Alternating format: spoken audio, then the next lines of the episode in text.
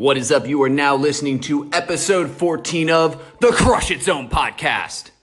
What is up? Welcome to episode 14. If you are listening to this live, it is the weekend. You are in the middle of an awesome, beautiful couple of days off from the grind of everyday life. I hope you are taking maximum advantage of it. My wife and I just got done with a SoulCycle class. It's the first time I have been to SoulCycle. In fact, SoulCycle is something that she has found and is absolutely dominating and has invited me into her practice today to just experience what she has been really, really enjoying over the past couple of months and something that I walked away with on the, on the way back home is joining other people on their fitness journey and the power that that can have. Now, you know, there's so many different ways that people can go about fitness, right? Every, you know, I'm a triathlete. I have a very different program than somebody who's joining a gym uh, for the first time, or somebody who's a D1 athlete, or somebody who's just taken up spin cycling. There's so many different ways to get your fitness on.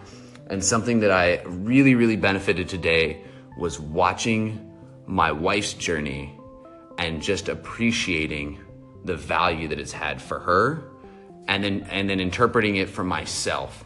And so I, I, you know, I would love to share that with you guys. I would love to hear your comments. I would love to hear the call-ins. I would love to hear different examples of where you've taken a step outside your comfort zone to experience what other people do for fitness and the benefit uh, or consequence that it's had for you. Right? Like, there's some things you're going to try and say, "Hey, oh, oh, oh, totally not for me." Uh, you know, there there are definitely people that you know I've taken out running who have said, "Hey, you know what?" Mm, running's just not going to be for me. And that's totally okay. You know i've definitely done some things where you know like i know that i'm not going to be the best basketball player. I, I, love shooting around. If you want to put me on a pickup team i feel terrible for you because i'm not going to contribute much to the overall uh, team. Same thing with soccer. I tried doing an adult league soccer one year and i was definitely the worst player on the team by far. Like there, there, there was somebody, uh, you know, in middle school who would have been better than me on that field.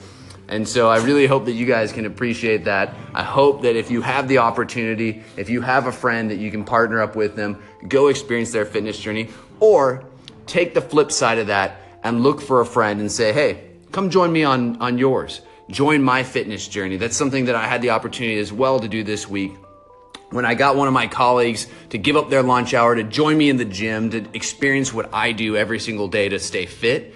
And I texted him today to say, "Hey, how you feeling, bud?" It gave me back the emoji with the, with the sunglasses, said, hey, let's get back after it on Monday. So it's really, really cool to share that fitness journey. It creates accountability between people, but it also maybe gives you some new insight into different things that work and don't work for you.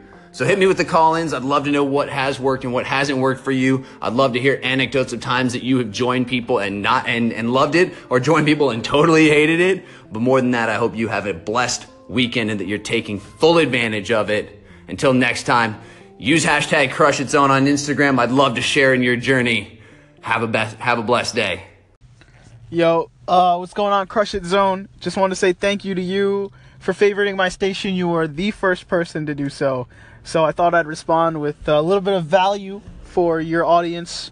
Uh, if I do understand correctly, it's a fitness kind of audience, and I love that.